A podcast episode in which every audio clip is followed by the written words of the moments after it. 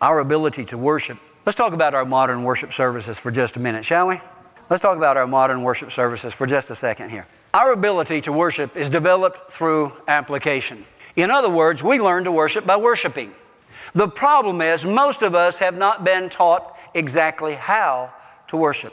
Sadly, the motivation for most Christians to worship, especially in the church, is so that we might have an enjoyable experience, not necessarily to honor and please God. Now, stay with me. Don't get offended and run off. Our modern worship services are determined in large part by our cultural context, which has defined our worship services. And they are simply an hour where we study the Bible and sharpen our discipleship rather than bringing us face to face with God.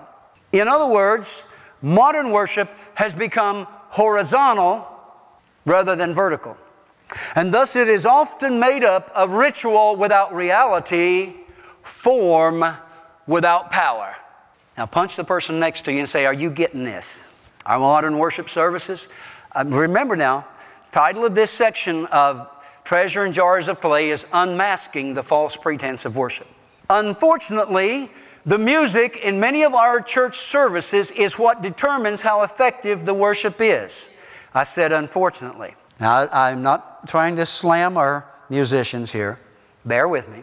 This is not at all what the Word of God says. The Bible tells us that worship is not just to engage the audience, but to have them change as a result of it. Consequently, then, our modern worship services is worship that is directed toward entertaining the congregation, which is not scriptural.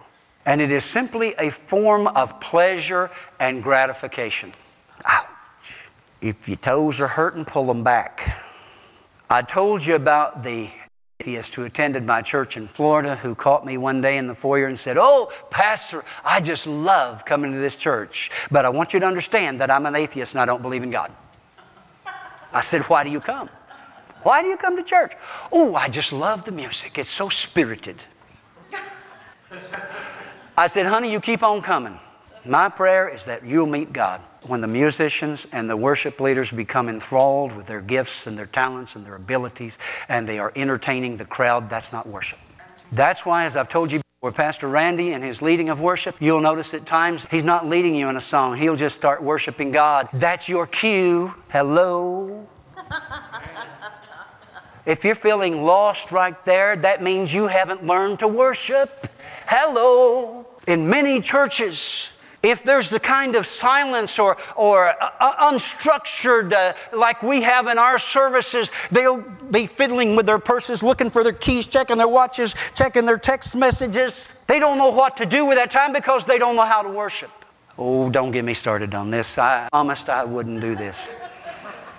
Our modern worship services, as a result, many of us don't have a heart thirsty for more of God. That hurts more than anything. That hurts more than anything. As a result, many of us don't have a heart thirsty for more of God. Nor do we know how to express our love to Him. We talk about worshiping God, we exhort others to do it, and we actually sing songs. But how many of us really personally worship Him?